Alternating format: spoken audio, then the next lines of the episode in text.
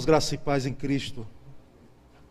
Nessa noite de quinta-feira, aqui estamos, primeira quinta-feira desse mês.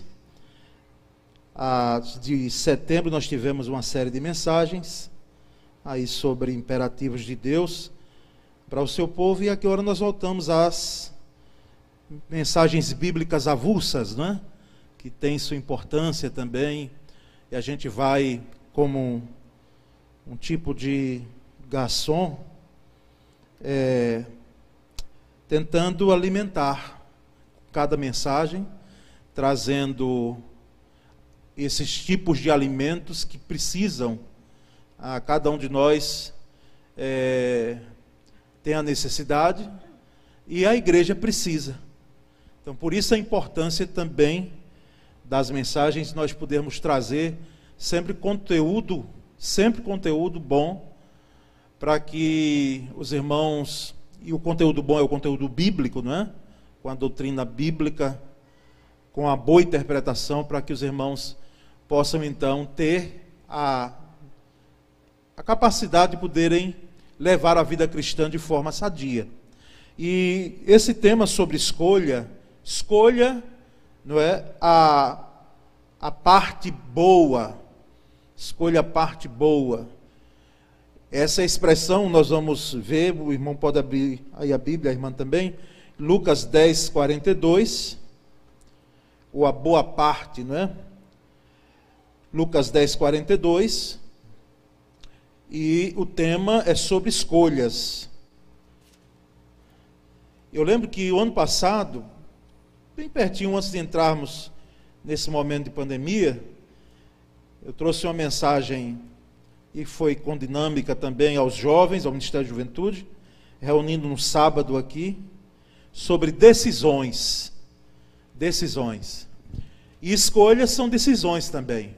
Então os irmãos vão vendo aí, depois a gente pode compartilhar esse esboço, tá certo? Para que cada irmão tenha acesso. Então não se preocupem em copiar agora necessariamente, a não ser que queira, não é? Se tiver o costume, não tem problema nenhum, vai rabiscando, tá certo? Mas você vai receber, eu vou compartilhar na lista de transmissão esse esboço.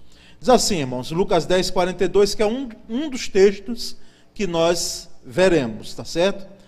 E Maria escolheu a boa parte, a qual não lhe será tirada. E Maria escolheu a boa parte, a qual não será tirada. Vale a pena uma, um rápido contexto do texto para que a gente entenda essa frase. É? Essa frase quem disse foi Jesus.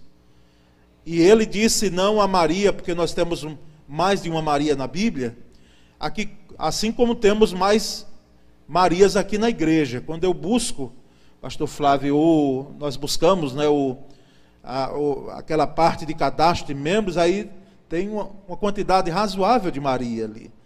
É, de José, de João. Então isso é normal dentro da nossa cultura brasileira, não é? Tem influência do cristianismo, do catolicismo, etc. Então a, a, essa Maria aqui não é a Maria mãe de Jesus, tá certo? Nem é a Maria Madalena. Mas essa Maria aqui é irmã lá possivelmente de Marta.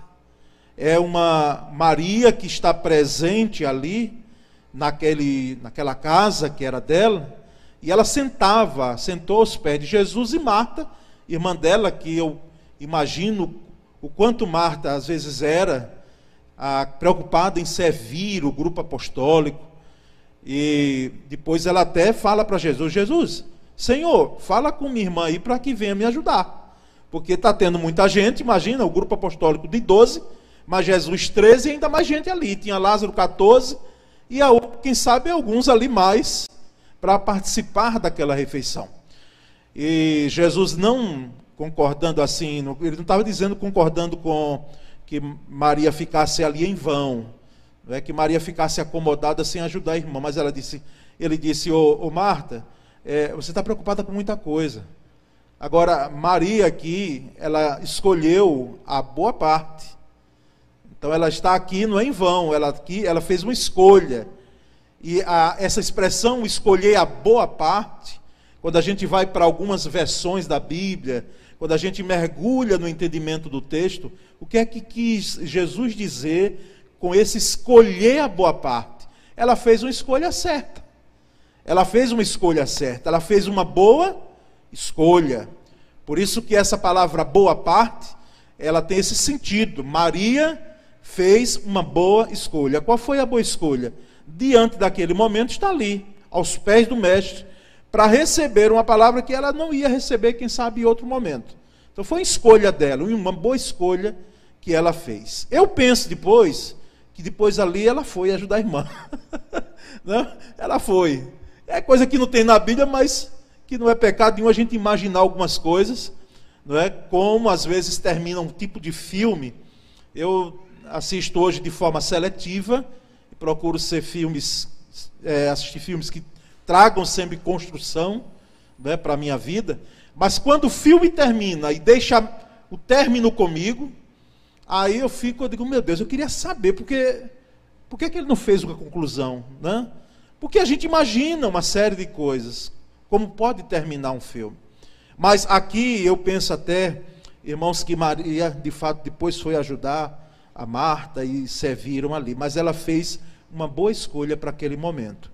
É, aqui na nova versão, é, a NVT, ela, ela diz apenas uma coisa é necessária, disse Jesus. Quanto a Maria, ela fez a escolha certa e ninguém tomará isso dela. Não é? Então, como fazer escolhas boas, sábias, certas? Parte boa que a gente tem que escolher, observando os princípios da palavra. Então, quais são os princípios? Nós vamos trabalhar com princípios. Alguns princípios para que a gente escolha bem. Para que a gente escolha bem. Quem sabe nessa, nesse dia você teve que fazer escolhas. Nós fazemos escolhas quase que todo dia e quase que toda hora. Não é? A todo momento a gente faz uma escolha. Como você chegou aqui, você fez escolhas. Tá certo? Escolheu a roupa que queria vir. Às vezes não dá nem para escolher muito a quem quer. Às vezes na pressa, vai a que tiver mais fácil, a que a gente já conhece, que cai bem. Mas é uma escolha. Escolha do trajeto. Para chegar aqui, você pode fazer tem alguns caminhos que chegam até aqui, você fez escolha. Você vai fazer escolha, quem sabe, hoje à noite ainda. Não é? Porque a nossa vida é feita de escolhas. Jean Paul Sartre, que é um filósofo né, existencialista, Sartre, Jean Paul Sartre, ele disse que ele é, ele é as suas escolhas. Ele disse assim: Eu sou as minhas escolhas, ou seja, fruto daquilo que eu escolho. É, não só, né? Mas que tem muito a ver. Porque o que nós escolhemos lá atrás tem um reflexo em nossa vida e às vezes durante toda a vida e em algumas escolhas até para a eternidade. Por exemplo, uma escolha ao lado de Cristo é uma escolha que você faz que parte para a eternidade, não apenas aqui nessa vida. Tá certo? Então vamos lá a esses princípios. Nunca faça escolha que vá de encontro ao ensino da Bíblia. Nunca faça isso, meu irmão. Minha irmã, não faça isso não. Nunca escolha por algo que a Bíblia já disse não. Ela já disse não. Ou não diretamente está lá não. Não. Ou indiretamente está não. E a Bíblia, assim, o bom da Bíblia é que ela não faz muito rodeio para dizer as coisas. Tem gente que faz um rodeio enorme para dizer um negócio. Floreia, faz aqui, pinta aquele quadro, para não chegar e dizer assim, faleceu, morreu. Né? Mas o que é que existe na Bíblia? De que se nós tomamos uma escolha, fazemos uma escolha que vai de encontro a ela, certamente essa escolha será uma má escolha. Uma escolha má sucedida. Em João 8,31, o que é que o texto diz? diz? Disse, pois, Jesus aos judeus: que haviam crido nele: Se vós permanecerdes na minha palavra, sois verdadeiramente meus discípulos. O que é permanecer na palavra, irmãos? Permanecer na palavra é ter a palavra, é mergulhar na palavra, é saber o que a palavra diz, é, é ficar com a palavra, é fazer a escolha baseada na palavra e não em qualquer outra coisa. Tem gente que vai sair amanhã de casa, não tenha dúvida, os irmãos. Ela vai antes fazer uns cálculos para ver o que é o número dela, o signo dela está dizendo, que cor ela vai vestir, como é que ela, qual é o floral de bar que ela vai fazer, que ela vai, vai usar, quais são os incensos, etc, etc, etc. Porque tem gente que pensa que a vida é dirigida dessas formas. Então, a, aqui o permanecer na palavra é escolher de acordo com a palavra. E nunca faça uma escolha que a palavra já disse não. A palavra já disse não. E o texto de Salmo 119, 173, o versículo 173 diz assim: Venha a tua mão socorrer-me, pois escolhi os teus preceitos. Irmãos, gravemos todos nós isso aqui. Olha, quando você faz uma escolha, que a palavra está, é, está se coordenando com a palavra, você não se preocupe tanto com as consequências. Por quê? Porque Deus, Ele vai lhe dar graça para que você possa enfrentar as consequências dessa escolha, que às vezes não é a mais popular. Talvez não seja, como se diz hoje, a mais politicamente correta. Talvez seja uma escolha que traga implicações para a sua vida. Como eu vi de um pregador assembleiano, ele chegar em casa de origem oriental e a família tinha os, a religião dela e não tinha a, a, esse negócio de cristianismo, eles tinham os costumes religiosos deles, da família. E quando ele chegou em casa dizendo: Meu pai, eu tomei uma decisão, eu sou hoje um crente. Hoje eu tomei uma decisão lá de Cristo, eu fui alcançado pela graça de Cristo. E aí a família por inteiro e o pai, não é porque tem os costumes da família, Disse: Meu filho, então você vai decidir se você quer ficar comigo, sendo meu filho aqui em casa, ou se você vai sair de casa com essa religião que você abraçou, assim desprezando toda a nossa orientação de família, dos nossos antepassados. E aí ele, o que é que você faria? O que é que você escolheria?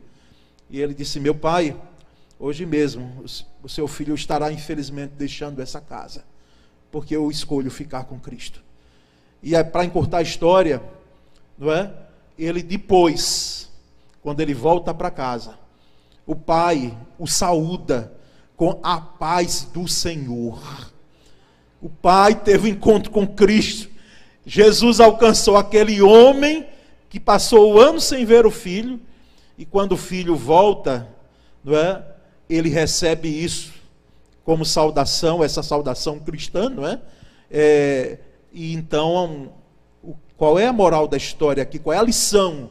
É de que quando nós obedecemos a palavra, mesmo que nos custe, e vai custar muitas vezes um empenho maior, o Senhor, Ele se encarrega, não de nos dar uma vida fácil, não é isso. Mas o restante é, é eu poder me preparar para lidar com a minha escolha mesmo que ela traga alguma implicação, mas foi a melhor parte, foi a boa parte. Então, venha a tua mão socorrer-me, disse o salmista. Interessante. E ele disse: Pois escolhi os teus preceitos. Ele não pediu antes o socorro para depois escolher. Os irmãos notam bem isso aí. Ele já tinha escolhido, eu já escolhi, é passado, é ação feita. Eu escolhi os teus preceitos, vem a tua mão me ajudar, Senhor. Agora me dê força, porque as escolhas trazem implicações e tem gente que pode ficar contrariada comigo. Não há importância, mas o meu desejo é que, aliás, a minha necessidade é que o, Senhor me fortaleça. Para que eu não possa agradar a todo mundo, mas eu possa agradar a Ti com as minhas escolhas. É, essa é a questão. Tá certo, irmãos? Então, o primeiro princípio aí de escolha a boa parte, escolha é sempre fazer escolhas que nunca vão de encontro à palavra. Nunca vão. Ah, mas eu, é uma mentirinha só. Em toda a minha vida eu nunca menti. Só daquele dia, não escolha não, meu irmão. Porque a Bíblia já diz não. A Bíblia já diz não. E tantas outras coisas lá. Atitudes que a Bíblia já disse não. Tá certo? Segundo, Evite escolhas baseadas em sentimentos. Sentimento. Sentimento é bom ou ruim, pastor? Sentimento é, sentimento é bom. Geralmente me diz e diz a você que nós somos gente. Que sentimento esse banco tem? A não ser eu sentar nele, como eu sentei domingo em uma ali, que estava reclamando demais do meu peso. Não é que eu até vou falar com a administração para ver. Porque fica incômodo alguém, meu peso ali sentar e. Né, né, né? Que sentimento ele tem? A matéria. Mas nós temos sentimentos. Quantos momentos de choro esse pastor aqui presenciou? Não foi, Flávio? Não foi, família? Quanto? Sentimentos de preocupação do amanhã, os cuidados quando a gente chega em casa, que se mantém até hoje. Sentimentos nós temos. Agora, evite escolhas baseadas em sentimentos. Por quê? O que é que diz o texto de 2 Coríntios 5,7 que está aí? Visto que andamos por fé e não pelo que vemos. Andamos por fé e não pelo que vemos. O vemos aí é, pode ser o sentimento, pode ser o que você toca, pode ser o que você vê, pode ser o que você sente. Tem gente que diz assim: não senti. Eu não senti ainda de ser dizimista. é um sentimento que você está tendo. Se você for para o seu sentimento, meu irmão, não é?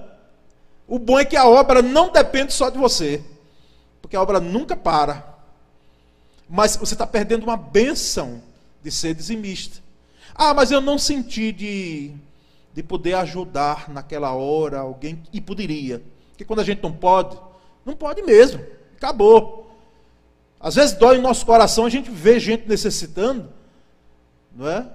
E às vezes não tem condição de fazer. Você não vai ficar se martirizando.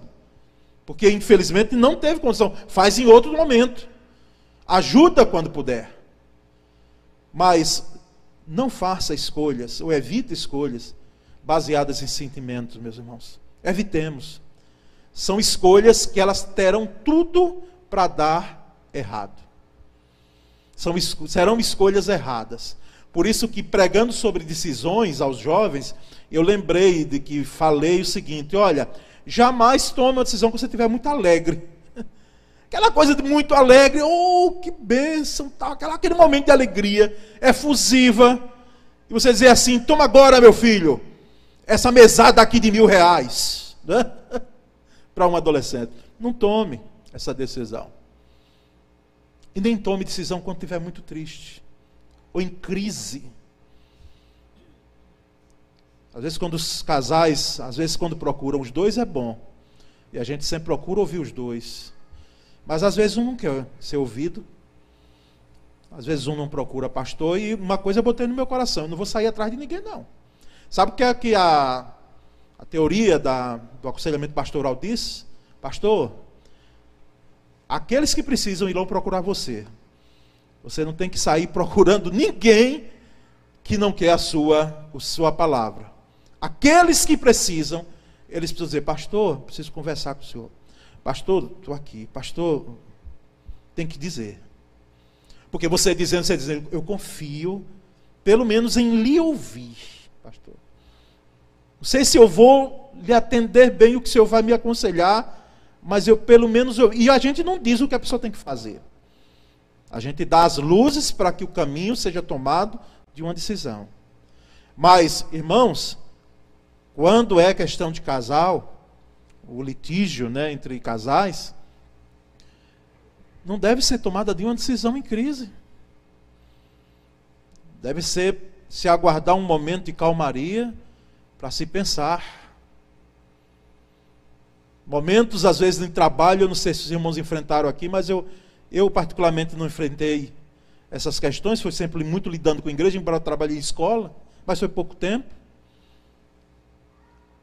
Mas eu já ouvi gente dizendo assim: meu Deus, é um calo.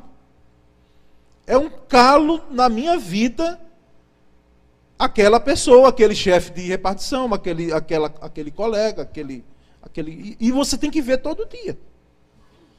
Todos os dias. Você vê mais do que gente que você ama.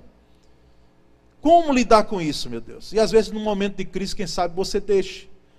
Não é? Se levar por sentimentos, toma uma atitude de que depois você vem olhar para trás e diz: puxa, não deveria ter feito isso. Não deveria. Então evite escolhas baseadas em sentimentos, tá certo, irmãos? Evite. Nunca tomem uma escolha, façam uma escolha que vá de encontro à palavra e evite escolhas baseadas em sentimentos. Evite escolher precipitadamente, é um, um outra, uma outra atitude que nós devemos ter. Escolher precipitadamente. Provérbios 19, 2, o que é que tem aí o texto que diz? Não é bom proceder sem refletir. E peça, e, e peca, aliás, quem é precipitado.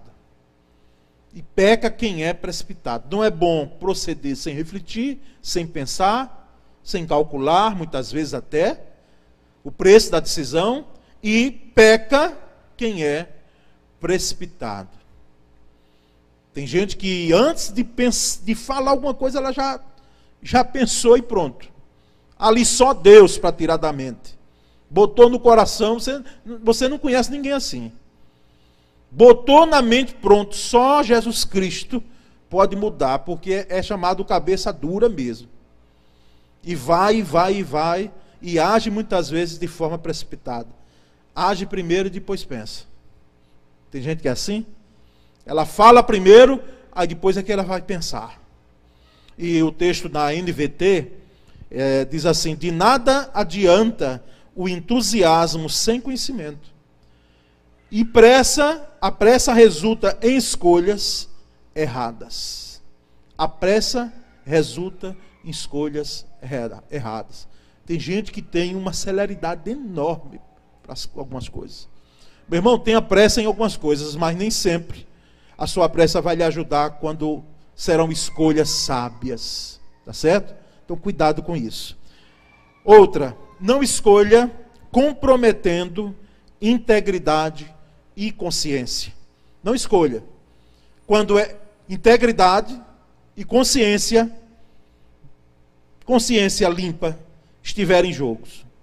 Por quê? Provérbio 16, 8 diz: Melhor é o pouco, havendo justiça, do que grandes rendimentos com injustiça. Então, é melhor, muitas vezes, você ter menos com justiça, do que você ter mais com injustiça e de forma ilícita. De forma ilícita. Então, que seja a sua escolha algo que não comprometa justiça, em termos de integridade e de consciência. Você possa colocar a sua cabeça no travesseiro e você dizer: puxa, é, eu, eu fiz escolhas que elas não foram enganosas. Eu fiz escolhas que elas não foram ludibriantes, né? enganosas. E eu fiz escolha que hoje eu posso chegar e deitar a minha cabeça aqui com tranquilidade e dormir em paz. Porque eu fiz escolhas íntegras até onde me foi possível fazer. E nós sabemos quando nós fazemos as coisas com justiça, não é com integridade. Se você me pergunta, oh, pastor, e esse povo que às vezes assim tem uns milagres que ocorrem, não é? De muitas vezes saco de dinheiro aparecer em fundo de casa, não é? e outras coisas mais, cair numa conta, e outras coisas mirabolantes. Uma obra que era para ser terminada numa BR e que já está concluída, porque o dinheiro veio, saiu de lá, de Brasília, mas eh, não está pronta. Está aqui. Essa BR que liga até Maceió, se você for chegar a ler como há anos passados, ela, ela já está pronta. Mas está ali para concluir. E o dinheiro foi para onde? Caiu, saiu pelos ralos. Esse povo que faz isso. Será que não dorme tranquilamente? Não, assim, como é que. Mente cauterizada, meu querido. Eles não têm sentimentos nenhum. A mente está cauterizada de tal forma de que sentimento nenhum tem em relação àqueles, em relação a, àquele, a, às verbas públicas que deveriam ser aplicadas em políticas públicas e sociais. É a lei do, do, do sabido. É a lei do engano. Mas vamos adiante, irmãos. No Salmo 119, versículo 30, o salmista diz: Escolhi o caminho da verdade, propus-me seguir os teus juízos. Irmãos, escolhemos todos nós o caminho da verdade. Não pega o caminho da mentira, não, meu irmão. O caminho da mentira é um caminho que vai lhe dar tanto trabalho, porque às vezes, às vezes não sempre é melhor falar a verdade. E quando você pega o caminho da mentira, você vai ter que ter uma criatividade enorme. Tem gente que tem uma criatividade, porque assim, uma mentira vai levando até outra e outra e outra para poder manter a mentira. E muitas vezes, quando se vem à tona, graças a Deus, lamentavelmente às vezes com escândalos, né? Mas veio à tona. E aí se nota que toda uma história de mentira. Uma mentira que se iniciou lá atrás, quem sabe pequena, mas ela foi tomando proporção como uma bola de neve, vai, vai, vai. E quando se nota, se construiu uma história de mentira. De mentira no início das redes sociais, é? alguns casos, inclusive até de pastores, de líderes, que fizeram dois perfis. Um ele era pastor, o outro ele era outra pessoa. Ele era outra pessoa. A tal ponto de nós termos gente que construiu uma história de engano para outro. E quando se veio descobrir, a pessoa não era bipolar por causa da, da doença emocional e comportamental, não. É porque ela tinha dois perfis, eram duas pessoas. Dois nomes diferentes com uma cara só. Mentira. Não escolha comprometendo integridade e consciência, escolha o caminho da verdade, meu irmão. Por mais que a verdade ela venha a trazer implicações para a sua vida, mas que seja a verdade. É como eu disse aqui, às vezes a gente não está é, forçado a dizer toda a verdade. A verdade para você é sua. Mas o que sair da nossa boca seja verdade o que sair daqui seja verdade. Estou obrigado a dizer toda a verdade. Mas o que sair daqui seja verdade, não seja mentira. E aí nós vamos, irmãos, já finalizando, fazer três perguntas. Como a escolha afetará a minha família? Você está para fazer escolha na sua vida? Uma pergunta que você deve fazer, seja você morando com alguém, com a sua família ou não, é como é que a minha escolha vai afetar a minha família. Ela afetará a minha família? Porque às vezes você está morando só, é dono do seu nariz, como diz, você paga as suas contas, só que tem gente que é sangue do seu sangue e que se dói com a sua dor. Porque quando a coisa aperta, ficam, fica a família para cuidar. E não é a família toda, às vezes é, são alguns. O marido que cai doente, quem vai cuidar é a esposa. A esposa que cai doente se espera que o marido cuide, não deixe. E não abandone, como às vezes a gente vê alguns, abandonando a esposa. Às vezes é melhor você, eu vou, que eu vou dizer aqui é muito sério, às vezes é melhor você morrer do que você ter muitas vezes gente que você prometeu fidelidade, até que a morte separe, então morra logo. Mas não abandone na dor, é o que eu peço a Deus. E eu nem duvido nada de Sônia, porque eu sei que se eu cair, ela vai cuidar. E eu peço a Deus que também ocorrendo isso, lamentavelmente, eu possa cuidar dela é o momento que a gente tem que estar mais perto. Quem é que vai cuidar? A família. Quem é que vai cuidar de um pai enfermo, acamado? É também o filho, é a filha. É. Não tenha dúvida disso. Às vezes Deus é tão bom que levanta tios e tias e primos, parentes outros. E às vezes, quando são parentes, levanta parentes do coração, amigos. Amigas que doam a vida para a gente. Então, que escolha que você vai fazer que pode afetar a sua família?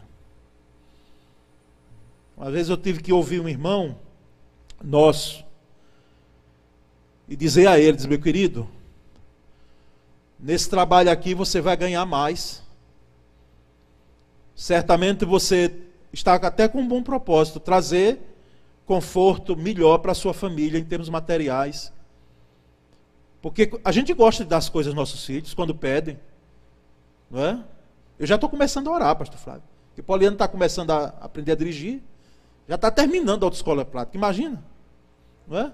Então eu estou começando a orar, porque se ela pedir para tá a hora no carro, não dá para dividir isso aí, não. Porque isso aí é da igreja. Esse aí o senhor está usando muito para as coisas da igreja, e é isso mesmo. Mas quem é que não gosta das coisas filhos? O seu filho, na sua idade, a idade que ele tem hoje, você voltando, você não tinha as coisas que ele tem. Pode olhar. Tem filho que quer logo não é? um carro, passou na faculdade, quer uma moto. Seu pai tinha uma bicicleta, ia a pulso, às vezes. Quando ia a pé para o trabalho. Não é? Então, eu cheguei e disse: olha, a decisão é sua.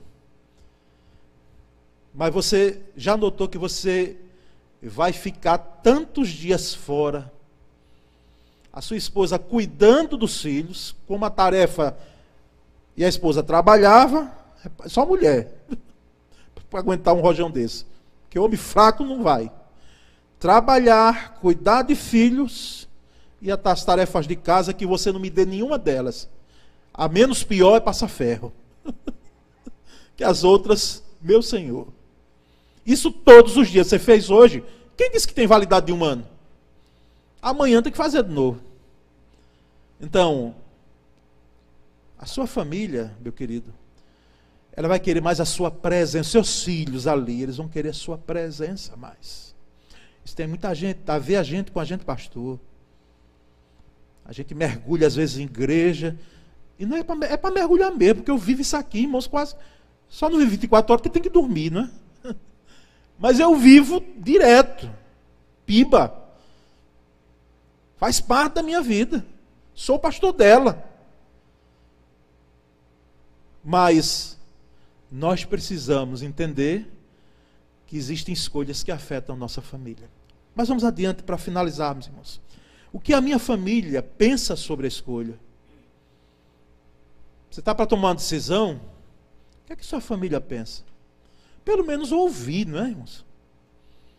Às vezes tem uma moça que bota um negócio na cabeça para casar com um rapaz que é preciso que a família dê um palpite.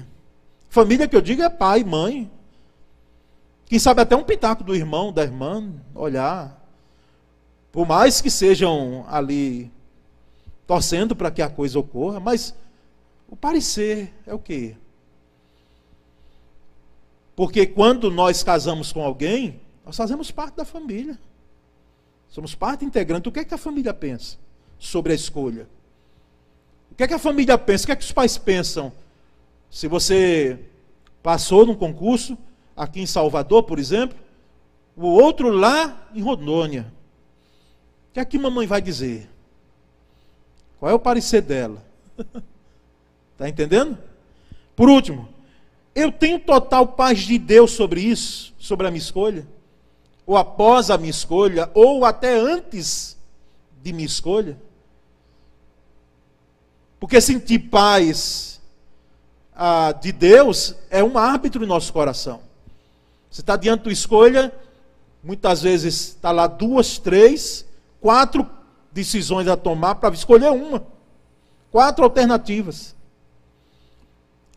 E aí você começa a ponderar e diz: Eu, eu, eu não estou em paz com isso aqui. Essa, essa aqui não me trará, não estou percebendo. E tem que colocar em oração. E aí percebemos que a paz de Deus é um árbitro, é um juiz. Quando a gente toma uma escolha, faz uma escolha errada, olha o sinal vermelho aparecendo. Pode consertar, se houver tempo, com prejuízo às vezes. Então, irmãos, nós precisamos fazer escolhas boas. Maria escolheu a parte boa, a boa parte. A escolha certa. E eu fecho com o Salmo 25, 12, essa administração bíblica. O salmista diz assim: Qual é o homem que teme ao Senhor? Ele o ensinará no caminho que deve escolher. Deus ensina o caminho que deve escolher. Deus não vai tomar decisões por você, mas Ele ensina, Ele lhe dá as condições, os princípios. O que eu trouxe aqui nessa noite foram alguns princípios para que você possa escolher. Ele ensina no caminho que você deve escolher. Então, a gente não tem como parar e dizer, mas eu não sei o que fazer. Não, você sabe. Faça escolhas boas, certas, corretas, usando os princípios corretos. Em questão de espiritualidade, de vida cristã, são esses princípios aqui que podem lhe ajudar. Então, Deus, ele vai e está ensinando uma escolha certa, uma escolha correta na sua vida. Que essa palavra, irmãos, ela sirva como um alimento mesmo e como um, manual, manual, uma bússola para você diante de escolhas na sua vida. Porque às vezes a gente quer assim a coisa tão direitinha, não é? Ah, eu quero, eu, pastor, eu gostaria tanto que Deus me dissesse o que fazer, quando fazer, como fazer. Não vá por isso, não, irmão, não vem nunca. Assim por quê? Por que não vem? Porque Deus não nos fez robôs. Nós não somos robôs, não somos máquinas. Agora, Deus nos dá os princípios para que a gente faça as escolhas certas. Amém, irmãos? Graças a Deus. Glória a Deus. Ainda hoje eu quero compartilhar com os irmãos esses princípios, né? E farei na lista de transmissão e também lá no canal da piba, tá certo? Se você receber duas vezes, uma vai ser minha, a outra vai ser pelo canal da igreja, tá certo? E compartilhe com outras pessoas, com familiares, com quem você entende que deve compartilhar e que necessita. Vamos orar. Pai bendito, muito obrigado nessa noite. Nós te agradecemos porque nós temos a capacidade de fazermos escolhas Senhor, muito obrigado, porque o Senhor não nos fez marionetes, robôs, máquinas, que alguém pensa por nós e que faz escolhas por nós. O Senhor nos deu a capacidade de fazer algumas escolhas em nossa vida. Que nós possamos fazer escolhas sadias, Pai. Ajuda-nos para que as escolhas que viermos a fazer elas tenham a tua bênção, tenham o teu sim, para que nós possamos ser bem-sucedidos e o teu nome glorificado. Esse é o grande objetivo das boas escolhas. Nós possamos fazer como Maria fez, escolher a boa parte. Nós oramos e agradecemos em o nome de Cristo Jesus. Amém. Graças a Deus. Glória a Deus.